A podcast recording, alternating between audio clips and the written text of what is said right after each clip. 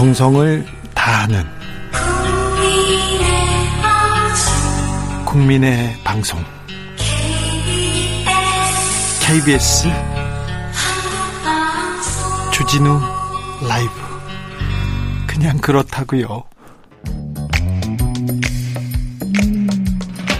오늘의 정치권 상황 깔끔하게 정리해 드립니다. 여당 야당 크로스 최가 박과 함께 최가 박당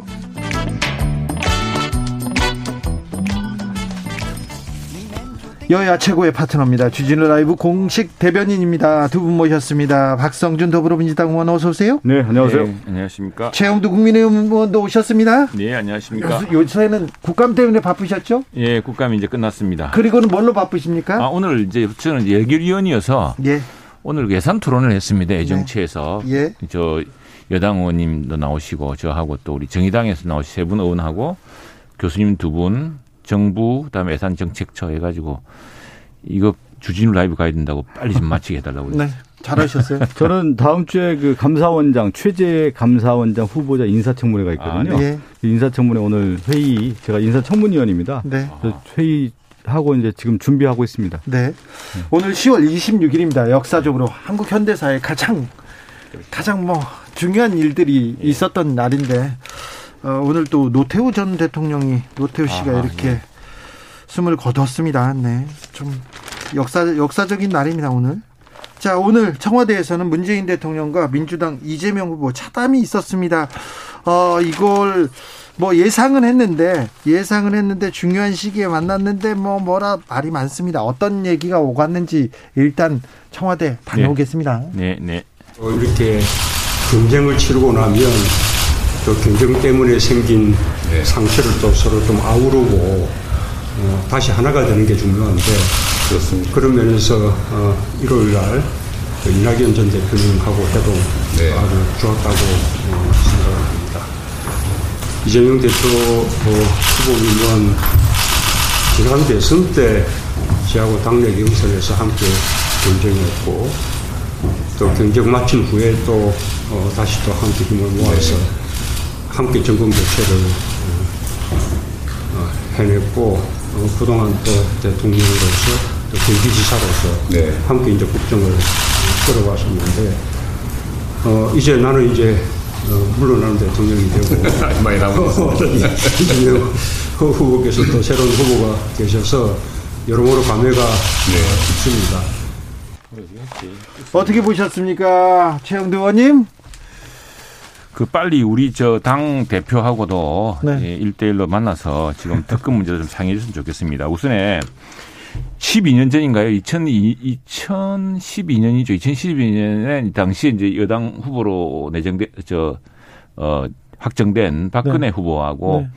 이명박. 이명박 대통령 만날 때 그 당시 민주당이 했던 발언이 우리 야당 요번에 야당 발언한 거 보면 그건 뭐 아무것도 아니에요. 그때 뭐라고 했어요? 그때 내가 있었는데 그 뭐, 뭐, 뭐 어마무시한 말들 했습니다. 무슨 뭐 모의하느냐 뭐 하느냐 정권 연장 획책 뭐 하느냐 해서 민주당에서 많이 했는데 저는 뭐 야당이 그런 의심을 갖는 게 당연하다고 생각합니다. 아, 예. 예. 그리고 이제 그 왜냐하면은 지금 더군다나 저 이재명 후보는 대단히 죄송합니다만은 그 국정감사에 질의에서 답변대 나왔지만 서울지검장이 했지만 지금 피고발 상태입니다. 피고발 상태고 해서 더구나 대통령께서 지난번에 이 대장동 사건을 엄밀하게 엄정하게 빨리 하라 그랬습니까?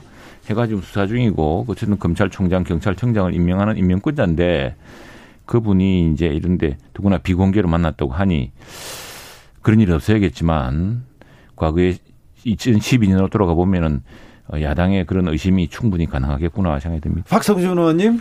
그 2012년 얘기를 하시는데요. 그 이명박 당시 현 대통령이었고 그다음에 미래 미래 이제 후보는 박근혜 후보였는데 네. 박근혜 후보가 아마 제안해서 만난 것으로 알고 있는데 2012년 당시는 뭐냐면 이명박 대통령이 2012년 4월 총선 이후에 식물 대통령이었습니다. 사실상. 네. 그러니까 박근혜 대통령 힘이 가장 쏠렸을 때 당시에 이제 만났던 상황이었고 그러면서 이제 그 당시 이제 국민의힘 그러니까 전신이었던 뭐 새누리당의 이제 정권 재창출이 된 시기였고요.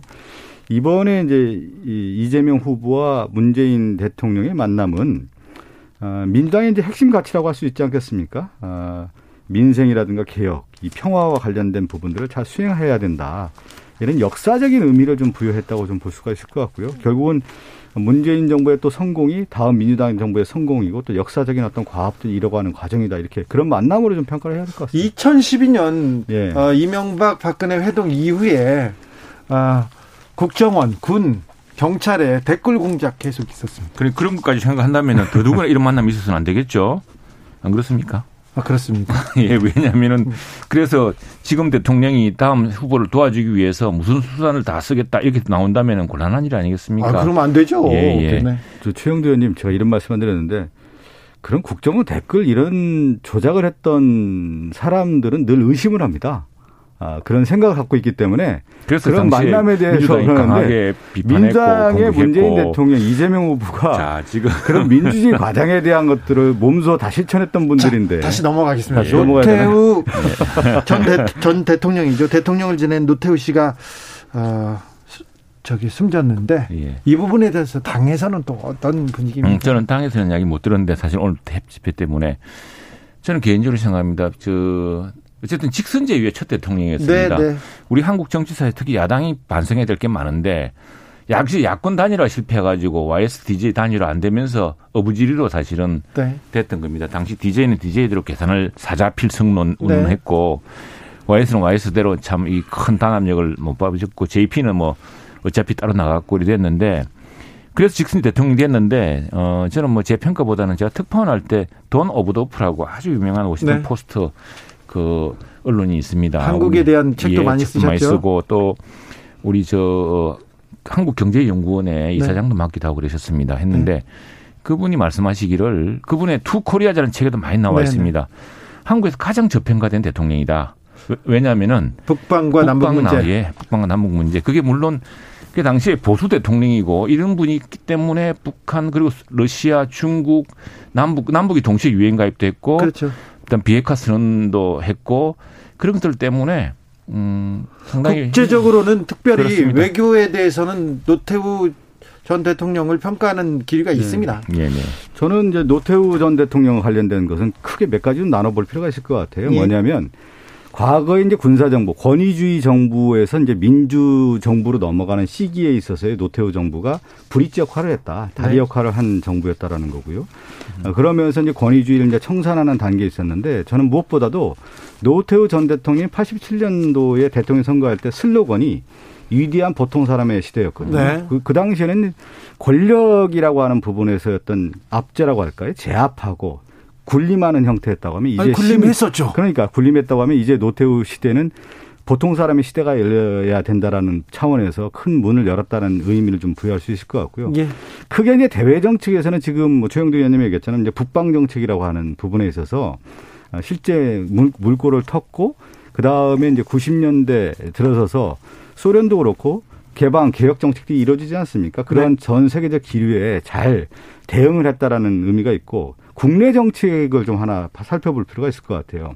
저는 매우 중요한 건데 육공화국이 들어섰지만 노태우 대통령과 전두환 대통령이 같은 육사 동기고 친구 아니었습니까? 예. 근데 50이라고 하는 아주 그렇죠. 실제 역사적인 어떤 문제가 많았던 정부에 대한 어, 청산이라고 하는 절차를 실제 노태우 대통령이 했다. 그래서 네네. 역사 한 매듭을 지었다라는 거고 그 노태우 전 대통령은 전두환 대통령의 그 치적이 실제 문제가 많다라는 것을 규정한 겁니다. 역사적으로 사실 오공 청산을 하면서. 그것도 의미가 근데 있죠. 다시 지금 음, 어 야당의 윤석열 후보가 오공에 대한 부분을 어 칭찬하는 의미까지 갔다라고 하는 것은 이 노태우 대통령 오늘 돌아가셨기 때문에 제가 얘기하는 건데 역사의 의식, 인식, 역사관을 우리가 어떻게 가져야 되는지 그 부분을 좀 살폈으면 좋겠다는 말씀으로 제가 매듭을 짓겠습니다. 자, 윤석열 후보의 전두환 네. 옹호 발언.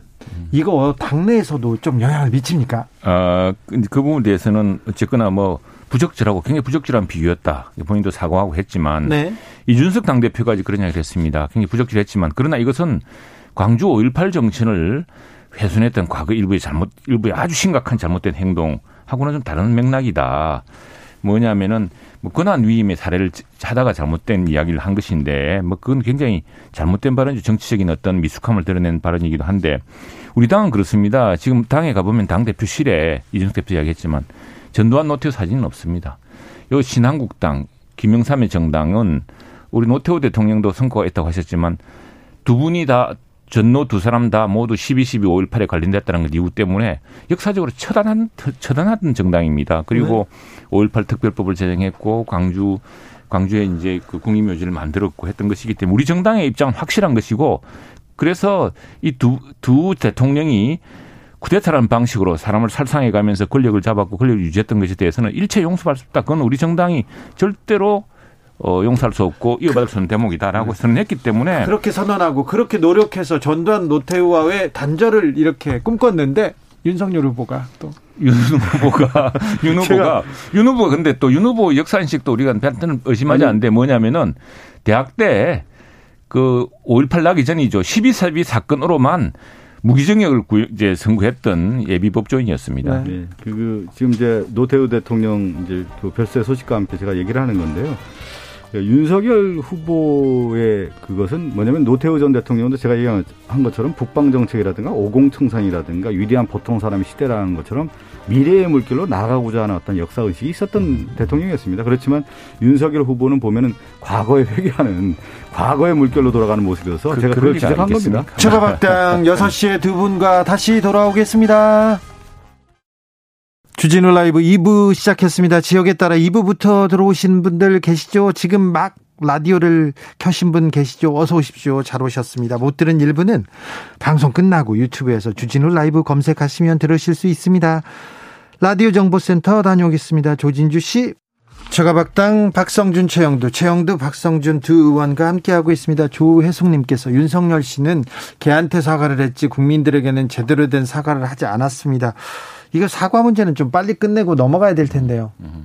이제 넘어가겠죠? 예. 그, 그리고 이제 무엇보다도 일단 경선이 끝, TV 토론이 끝난다 그랬습니까? 그러면 음. 이제 다시 한 번더 어, 광주를 찾아서 그분 사과도 하고 또 그 전에 또 국민들에 대한 또 진지한 또 말, 말, 또 목소리도 또 내겠죠. 그럴까요? 네.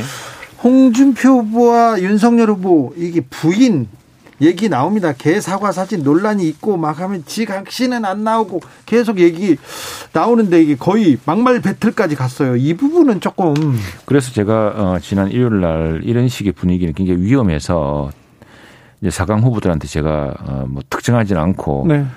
이 정말 곤란하다. 이 레드라인 넘어서고 있다 지금. 네. 그랬더니 상당히 많은 의원들이 지금 동조를 해서 네. 이 문제를 정말 같이 좀 이야기를 하자. 그러니까 집안 싸움도요. 네. 그때부터 너네 집안이 이렇게 들어가 버리면 부부 싸움도 그때부터 파탄 나는 겁니다. 아, 그렇죠. 예. 그리고 또 하나 저는, 저는 우리 지지자들한테, 우리 저 당의 후보들한테 당부하고 우리 의원들이 다 공감하는 부분이 뭐냐면은 후보들은 승복합니다. 승복할 수밖에 없어요. 경선 끝나고 나면은. 그런데 각자 후보들을 지지하던 그 지지자들의 마음은 다친 마음, 그렇죠. 자존심이 걸렸거든요. 네. 우리가 정치적 지지 행위라는 게 그게 간단한 게 아닙니다. 근데 그걸 끌어안을 노력을 해야 되는데 그래서 저는 이것은 이번 선거는 뭐 오징어 게임이 세계적 지금 큰 유행입니다만 포용성 게임이다. 누가 더 포용성을 보내주느냐, 누가 더 통합 능력을 보여주느냐의 게임이다. 그래서 후보들이 이런 행위를 일체 중지하라고 제가 촉구를 했습니다. 아, 경선 과정에 이제 여러 후보들이 여러 이제 이슈를 제기하게 되는 것이 당연한 건데요. 네. 근데 이 그 이슈 자체가 어떤 거냐면 능력을 가지고 이 나라를 어떻게 하겠다라고 하는 정책 방향을 제시하다 보면은 실제 가족 얘기를 거의 건들지는 않아요. 그런데 그렇죠. 이게 뭐냐면 그걸 대한 능력이 지금 국민의 후보가 없다 보니까 뭐를 하게 됐냐면 개인의 후보에 뿐만 아니라 개인의 가정까지 가게 되는 겁니다. 그래서 부인까지 지금 정치 전선으로 끌어들이는 건데 우리나라 역대 경선에서 부인까지 이렇게 가져온 경우는 지금 거의 유일하지 않을까 싶어요. 그래서 지금 제가 개인적으로 볼 때 국민의힘은 어, 처음부터 단추가 잘못 껴진 게 아닌가. 그러니까 후보의 정책 검증 능력이라든가 무엇을 할 것인가에 대한 부분이 아니고 개인과 관련된 문제에 너무 천착하다 보니까 이런 문제가 나온 것 같다는 생각이 듭니다. 네. 원희룡 후보의 부인도 뭐 빠지지 않습니다. 정신과 전문의인데 소시오패스 발언을 해가지고 논란의 주인공이 되기도 했습니다. 이 부분은 어떻게 보셨어요, 최영도 의원님? 그 상당히 참 음, 난감한 대목인데 그래서 대한신경정신의학회가 어, 구두 경고를 줬습니다. 네. 구두 경고 줬다고 합니다. 근데 네. 오늘 그 문화일보에 어, 노한규 전 대한의사협회장이 네. 아주 그이 문제에 대해서 좀 심도 심, 심청적인 글을 썼네요 보니까. 근데 노한규 아, 협회장 안 됩니까? 협회장 얘기는 좀 걸러 들어야 됩니다. 저분 거의 아니, 정치인이세요. 아니 지금 왜 대한신경의학 정신의학회가 구두긴 걸 줬느냐 하면은 미국에서 이런 사례가 있었답니다. 미국에서 예, 예. 골드워터라는 민주당 대선 후보가 있었는데 네. 거기에 누가 의사 한 사람이 그 공화당 후보에 대해서 정신 상태가 대통령을 수행하기 적합한지에 대해서 정신과 의사 설문조사를 해가지고 네. 이 때문에 이제 골드워트사가 어, 대통령 후보가 그 잡지사를 상대로 명예훼손 소송을 제기한 게 있어서 이제 그래가지고 이 골드워터 룰이라 그래서 네. 진료하지 않은 환자에 대해서 말하면 안 된다는 게 생겼는데 또 하나 또 다른 게 있었대요. 정신과 네. 의사가 지켜야 할 의무는 또게 있다면 경고 의무라는 게 또 있답니다. 네. 이제 1969년에 미국의 포다르라는 대학생이 자신과 잠시 사귀었던 타라소프라는 여대생을 살해할 계획을 가지고 심리 상담을 틀어놨는데 이 심리 상담사가 이 계약의 의무 때문에 이제 안 했지 않습니까? 그런데 네. 아니 그 골드워터 어. 이런 걸 떠나서 최영도 의원님. 그래서 아니 그래서 하나만 지적을 할게요.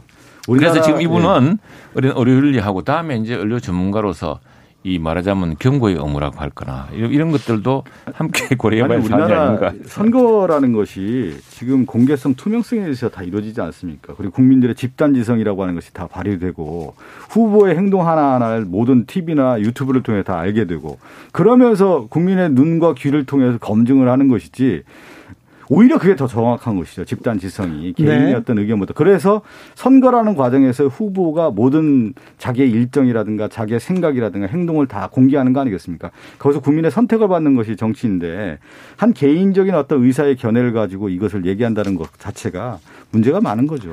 그게 이제 이거 있는 것 같아요. 오늘 원희룡 후보도 그래서 페이스북에 어제 그런 말을 내놨는데 하나의 쟁점을 놓고 공적인 영역과 사적인 영역의 두 개의 직업 윤리가 대치되고 있다. 아까 골드워투를 하고 무슨 음. 경고 의무 같은 게 있죠. 그래서 이 기준은 명확하다. 대통령 후보의 정신 건강을 저는 명백하게 공적 영역으로 본다라고 원 후보가 선언을 했어요. 그래서 네.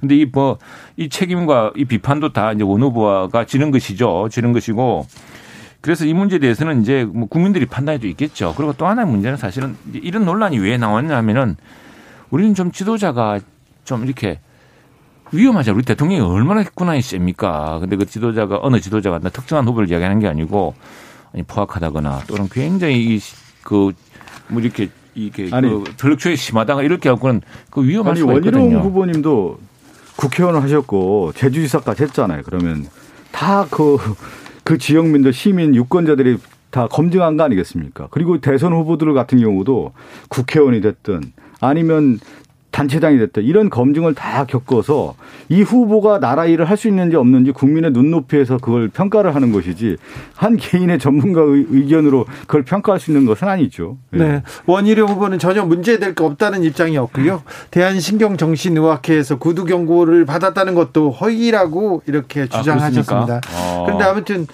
구두 경고를 받았다는 그 기사가 나오긴 했습니다. 8855님께서 정말 국민의 한 사람으로서 한 사람으로서 답답하기 그지 없습니다. 대통령 후보를 뽑는 건지 범죄자를 잡는 건지 모르겠습니다. 비전을 말하는 후보는 없고 만신창이 판만 보이니 차라리 무식한 제가 대통령을 하는 게 아, 이런 얘기도 하는데 음 이재명을 잡는 건 원희룡뿐이다 이렇게 얘기하더라고요. 유, 윤석열, 홍, 홍준표는 안 되고 이재명 캠프에서는 어떻게 반응할까요? 일타 강사로 떴죠 아니, 사실. 예. 그 원희룡 후보도 장점이 있죠. 그동안에 어떤 정치적인 업적도 있고 그렇기 때문에 야당의 후보에 여기까지 온 거 아니겠습니까? 그렇지만 네, 장점은 얘기 안 하고 네. 이재명만 얘기하더라고요. 그건 뭐냐면 이제 원희룡 후보가 그런 대안 능력이 없는 것이죠. 자기의 색깔을 가지고 자기의 승부라고 하는 카드를 내세워야 되는 건데 결국 모든 선거에서 타 후보에 대한 네가티브만 해가지고는 어떻게 되겠습니까? 자신의 positive 전략이 있어야 되는 것이죠. 그것이 없는 것이 원 후보의 한계이죠. 최영도 의원님, 네. 대장동으로 뜨겁습니다. 하지만 고발 사주 의혹 만만치 않습니다. 손준성 검사 오늘 어, 영장 실질 심사를 받았고요. 예, 예. 어, 고발 사주 급히 달려가는 것 같습니다.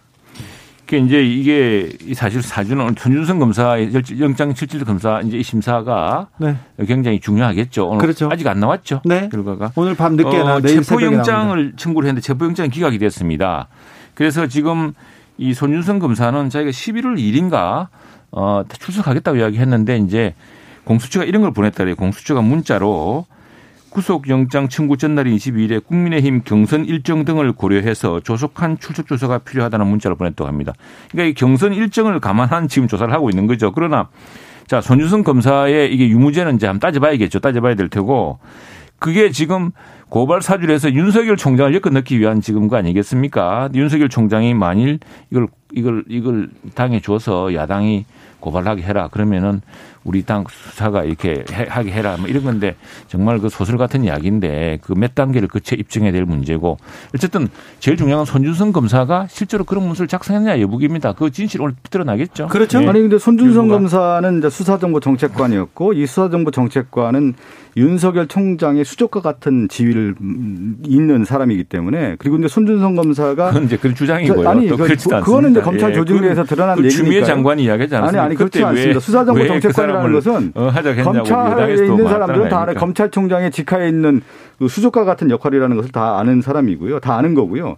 손중성 음, 검사는 지금 네. 고발 사주와 관련된 핵심 인물이고 정치적 중립성을 지켜야 할 이 검사가 네. 고발장을 작성해서 누구에게 전달했습니까? 당시 미래통합당 후보였던 김웅 의원에게 전달했고 김웅 의원이 그것을 그 고발장을 미래통합당 법률지원단장인 정점식 의원에게 전달한 내용들이 지금 그대로 드러나고 있지 않습니까? 그 과정은 다 살펴봐야 되고 그 과정들에 대한 것들이 나왔기 때문에 명백한 증거가 나왔기 우리 때문에 야당 의원으로서는 누구든 그 음. 입증 그게 무슨 고발 무슨 비리 제보가 있으면은 네. 비리 제보에 대해서 그 제보를 처리한 절차가 있는 겁니다. 그 네. 절차에 따라서 정점식 의원이든 다음에 어 김웅 의원이든 했을 수가 있는 것이고 제일 핵심은 실제로 손주성 검사가 네. 누구의 지시를 받고서 이런 일을 했느냐를 그렇죠. 이제 오늘 공수처가 입증해야 될 겁니다. 만약 검사가 야당 의원한테 고발장을 이렇게 어 써주고 야 고발해줘 그러, 그러면 우리가 수사할게 이렇게 됐다면 굉장히 심각하지 않습니까? 아, 그, 그게 하나 소설 같은 이야기죠. 아니, 상식적인 네. 얘기를 좀 드리면 그 왜냐하면 당시에 과연 그 윤석열 총장이 수족이 있는 시기였느냐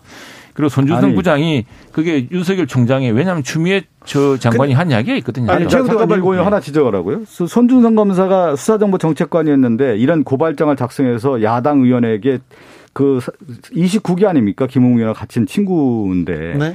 이거 전달해 줬는데 개인적으로 이거 전달할 수가 없는 거예요. 검찰 조직 내에서. 그리고 그걸 할 수 있는 사람도 아닌 거고요. 왜 그러냐면 그, 검찰이라는 것은 조직으로 움직이는 거죠. 그 부분은 수사가 돼야 수사가 되는, 되는 거죠. 자, 그런데 예. 녹취록에서 음. 김웅원이 얘기하잖아요. 예, 예. 그거는 김웅원은 또 문제가 있는 것 같지 않습니까? 그게 이제 또 김웅원은 그 무슨 죄를 지금 김웅원은 이게 들어왔는데 김웅원은 들어왔는데 그러면 이걸 갖다가 어떻게 고발을 하는 방식을 연구원한테 좀 보니까 불필요한 일을 한 것 같기는 한데. 네. 근데 이제 자, 이게 뭐냐면은 손주성 검사든 누구든 이게 업무방해가 돼야 됩니다. 그러니까 의무에 없는 일을 상하관계 있는 사람이 시켰다는 것이 되는 거지. 이 고발 사주 자체가 범죄라는 것이 모든 사람은 누구의 비리라든가 고발할 의무가 있고 권리가 있습니다. 그런데 이제 이게 이제 검사가 했다는 것이 아니 검사가 이 공공의 이익을 위해서 이래야지 왜 이렇게 하느냐 그렇죠. 이렇게 된 건데 네. 그러면은 이 고발 사주 핵심 뭐냐면 그래서 이제 윤석열 당시 이 사람 이 양반이 그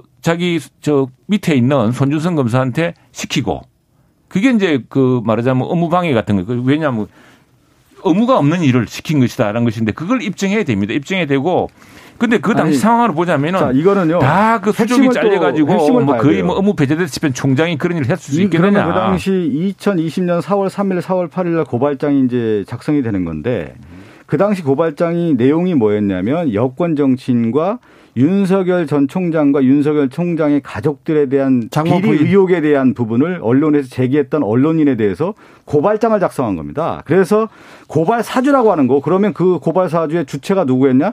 손준성 검사였는데 손준성 검사가 과연 혼자 했겠느냐? 이걸 오늘 이제 영장이 나오고 나서 수사에 핵심이라고 할 수가 있는 것이죠. 되는 거고. 아무튼 네. 또 하나 이제 이게 문제가 뭐냐면 고발 그게 뭐냐 그래 뭐 두 개의 문구 있었다는 거 아닙니까? 근데 지금까지 나타난 사실은 앞에 문구 그거는 그냥 무살됐다는 거예요. 그거는 뭐 어디 간지 알 수도 없는 거고. 아무튼 이 고발장은 그거는 예. 좀 하나 더 얘기하면 김웅 의원이 그 동안에 계속 그 자신의 그 내용에 대해서 기억이 안 난다고 얘기했지만 조성은 씨와의 녹취록이 공개되면서 관련된 내용이 맥락상으로 다 드러나지 않습니까? 이거 그렇기 때문에 김웅 의원도 아마 소환 조사 되지 않겠습니까? 김웅 의원도 그걸 밝혀야겠죠. 김웅 의원이 빨리 밝혀야 돼요. 밝혀야 되는데 이제 네. 지금 이게 뭐 보니까 그 지금 저희 경선이 민감한 시점에 사실은 이게 무슨 이 범 이게 서로 뭐 김웅원에 대해서 이야기했던 건 김웅원 스스로 밝혀야 될 문제긴 하지만 저희도 좀 답답하긴 한데 어쨌거나 핵심은 손윤성 검사, 손윤성 검사가 네. 과연 뭐 어떤 경위로 이걸 식질 작성했는지 아니, 핵심은 손준성 검사와 김웅 의원 거기에 따른 미래통합당과 관련된 연결을 파악하는 것이죠. 그런데 그 네. 민주당에 네. 만일 이런 제보가 이런 어떤 비리 제보가 들어오고 했으면 민주당은 그냥 안 넘어갑니까? 그거는 그건 난 비리 제보 절차는 그건 뭐 어쩔 수 없는 건데. 그런데 과연 이걸 굉장히 위험한 발상인 것이 지금 네. 그렇게 얘기하는 게 위험한 게 이 문제에 대해서 검찰에서 고발장을 작성했다라는 것이 굉장히 큰 문제인 겁니다. 이게 그래서 그 아니 고발장이 문제... 작성됐는지 따져봐야지. 아니, 지금 의혹이죠. 자, 자, 만약에 네. 검사가 고발장을 만들거나 관여했다면 그건 문제잖아요. 검사가 네. 누가 그걸 시키고 누가 그렇지, 했느냐. 누가 아니 맞는 것 자체도 문제인 것이죠. 아, 네. 그렇죠. 뭐 그거야 뭐 아무튼 예, 자기 의무에 없는 일을 자기가 했느냐? 그럼 자기 스스로 했느냐? 그 당시는 또 총선 전했기 때문에 자, 총선, 총선 관련된 선거에 개입 사건 여기서 정리하겠습니다. 큰 소설이에요 이게. 네, 두 분이. 네. 윤석열은 그 당시 힘도 없는 사람이었어요. 김웅원의 말에 의하면 공공의 이익이 아니라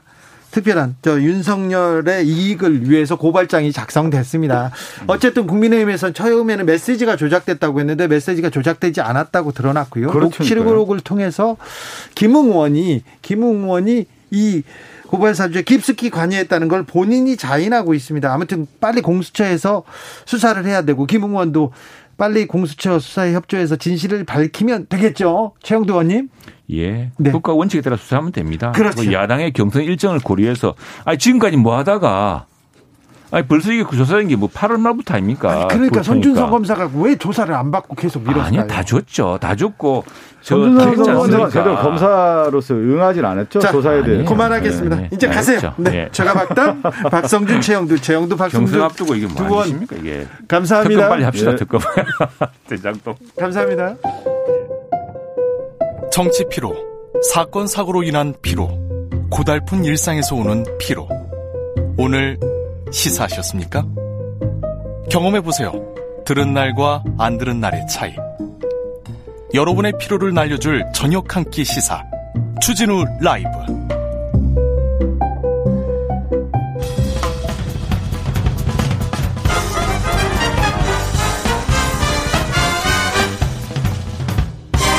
훅 인터뷰. 평화적 정부양의 역사적 선례를 세우신 전두환 전임 대통령. 이 나라에 민주정부를 세운 지 40년, 새로운 나라, 새로운 시대를 요청하는 역사의 조류 속에 폭력이 아니라 대화가 분단을 해소시키고 민족의 재결합을 가져오는 정직한 지름길임을 받아 드려야 합니다. 대화의 문은 언제나 어느 곳에나 열려 있음을 확인합니다. 민족 자존의 새 시대에 부응하여 대화하며 공존하고 공존하며 협력함으로써 휴전선에서도 화해의 봄을 가져옵시다. 그리하여 머지않은 장래에 우리 함께 통일의 열매를 거두읍시다.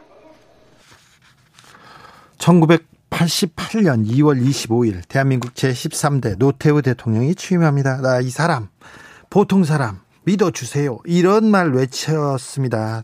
당시에 하, 선풍적인 인기를 끌기도 한 얘기였었는데요.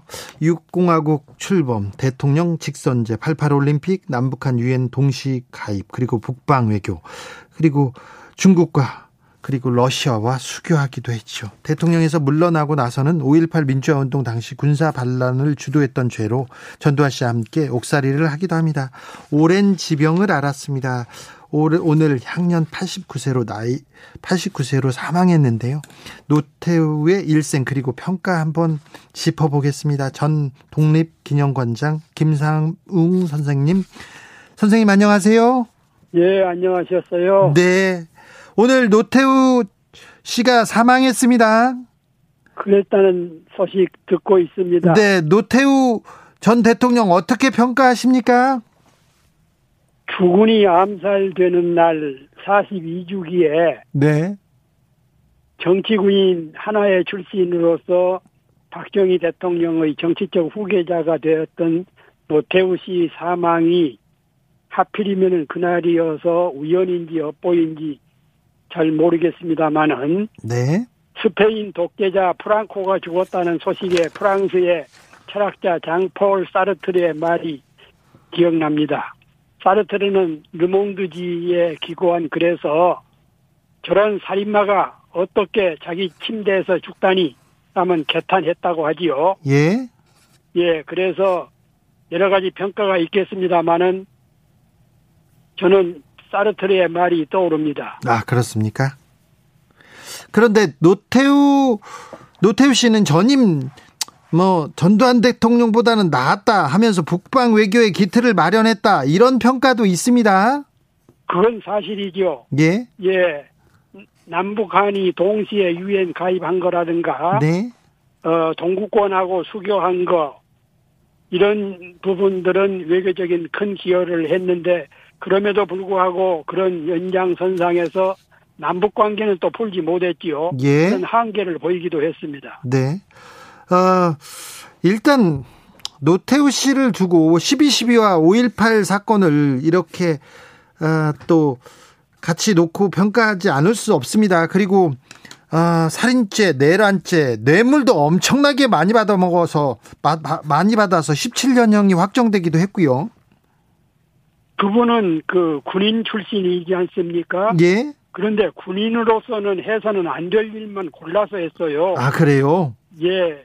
그 군에서는 금기시된 사조직인 하나회를 조직하고 네. 또 군부 반란인 12.12 반란을 일으키고 또 5.17 구테타를 일으키고 이런 때 구테타의 이인자라는 말을 들었는데 수도 경비 사령관 일때였지요. 네. 그리고 이제 그 백주의 그 부정선거를 구로구청 사건 이런 거라든가 관건 부정선거라든가 또 안타까운 일입니다만은 그 1995년에 독일의 시사주간지 슈테린이라는 네. 유명한 잡지가 있지 않습니까? 네. 여기서 1995년을 빛낸 8대 사기꾼에서 8대 사기꾼이라는 그런 특기 기사를 실었는데 네. 전두환 씨가 두 번째고 노태우 씨가 세 번째였어요. 네. 우리 국격에 먹칠을 한 거죠. 예. 비자금으로 4,500억 원을 축제를 해서 이런 것들은 이명박 박근혜의 모델 역할도 한 걸로 드러났지요. 예. 그런 부분에 대해서는 대단히 비극적이고 안타깝고 그렇습니다. 네. 1987년 민주화 운동이 들불처럼 일어나서 아, 민주화의 봄이 오겠구나 이렇게 생각했습니다. 그래서 직선제 개헌을 통해서 첫 번째 선거가 있었습니다. 근데 삼김 분열 다시 노태우 당선. 그때는 어땠습니까? 그때는 대부분이 이제 양김, 김대중과 김영삼, 양김의 분열로 정권이 다시 군부 출신으로 넘어갔다라는 그런 평가를 받았습니다마는 실제로는 관권 부정이라든가 지역 감정 조장이라든가 구로구청 사건 그 백주의 투표함에 그 무더기 투표를 삽 집어넣었던 그런 사건들 네. 이런 부분들을 종합한다 그러면은 양김의 분열도 문제지만 관권 부정 이런 것들이 원천적인 원인이라고 저는 생각을 하고 아, 있습니다. 부정선거 때문에 당선됐다고 이렇게 보시는군요. 선생님께서는. 예, 그렇죠. 네. 자, 전두환이 정치는 잘했다. 이렇게 얘기하는 사람도 있습니다.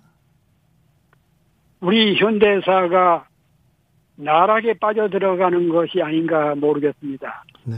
쿠데타를 일으키고 민간인 수백 명을 학살하고 민주 헌정을 짓밟고 천문학적인 치부를 하고 사과를 하지 않는 그런 사람이 정치를 잘했다 그러면은 히틀러나 무소린이나 네. 도조 일본의 도조 히데키가 정치는 잘했다고 할 수 하는 그런 그 제국주의 자들의 생각하고 거의 진배 없는 것이죠. 네네. 우리 국민들이 너무 순진한 건지 아량이 넓은 건지 역사 의식이 부족한 건지 네. 판단이 잘 안 섭니다. 노태우 씨 아들 노재현 씨는 광주에 여러 차례 내려가서 사죄했습니다. 그건 어떻게 좀 평가할 만하지 않습니까? 아, 그렇습니다. 본인은, 정작 본인은 끝내 직접 사죄를 안 했는데, 그 자제들, 가족들은 광주에 내려가서 사죄를 하고, 이런 부분에 대해서는 고인에게 그 조의를 표하고 싶습니다. 네. 어, 노태우 씨를 후대에서는 역사적으로는 어떻게 평가할까요? 사필이 엄격하다 그러면은 시비 곡직을 제대로 가려야 되고 공과를 공정하게 기록해야 되는데 그러나 무엇보다도 쿠데타를 일으키고 헌정을 짓밟고 부정선거를 하고 민주화를 짓밟고 국민 수백 명을 학살하고 그런데 그 기여한 그런 부분에 대해서는 빠져서는 빠져서는 안 되겠죠. 우리 예. 근데 우리 국민의 정서 중에는 고인이 되면은 생전의 죄상을 덮어주고 미화시키는 것을 미덕 미덕인 것처럼 인식을 하지요. 예. 그러다 보니까 악업이 계속되고 역사가 방향성을 상실하고 오늘날 그 윤모 씨 같은 망언이 되풀이 되는 그런 현상이 나타난 것 같습니다. 네, 알겠습니다. 잘못한 건 잘못했다고 죽었어도 잘못했다고 얘기해야 됩니까? 그렇습니다. 네. 그것이 역사고 또 선진국에 진입한 국민들의 수준이고 네. 그럴 것 같습니다. 5.18 진상규명, 진실을 위해서 가시기 전에 좀 한 말씀 해놓고 가셨으면 좋았을 텐데, 노태우 씨도 최규하 전 총리도 그냥 가버렸습니다. 그런 부분이 참 아쉽고 역사가 제대로 단죄를 못 해온 그런 상태에 있다 보니까 본인도 끝내 그 자발적이었는지 지- 지시였는지는 몰라도 자제들이 현재 광주 현장에까지 여러 차례 가서 사죄를 하고 그런 마당에 본인이 돌아가시기 전에 운명하시기 전에 그 직접 광주 영령들 네. 5.17 사태 12.12 이런 데 대해서 역사 앞에 진솔하게 사과를 하고 눈을 감았다 그러면은 그런 나름대로 평가를 받을 수 있었지 않았을까 싶은데 네. 그 부분도 참 아쉽기도 하고 안타깝기도 하고 그렇습니다. 아, 이제 남아있는 전두환 씨가 조금, 아, 광주를 위해서, 그리고 그동안의 희생자를 위해서 진실을 밝혔으면 하는데, 아, 거기까지 기대하는 건 무리인가요? 이 사람들한테? 노태우 씨보다는 더 죄가 무거운 그야말로 주범이고 주도자인데 지금까지 엉뚱한 소리를 하고 또 그 역사 현장과 사실을 외면한 걸로 봐서는 기대하기는 어려울 것 같습니다. 네. 또다시 그 장폴 사르트르의 르몽드지에 기고했던 그 대목이 생각납니다. 저런 살인마가 어떻게 자기 침대에서 죽다니 알겠습니다. 4997님, 네. 그런 그 내용이 알겠습니다. 늘 되새기겠습니다. 네. 4997님께서 우리 국민들이 순진한 건지 너무 공감합니다. 너무 아량이 많습니다. 이렇게 얘기합니다. 선생님 말씀 감사합니다. 예, 감사합니다. 건강하십시오. 김삼웅 선생님이었습니다.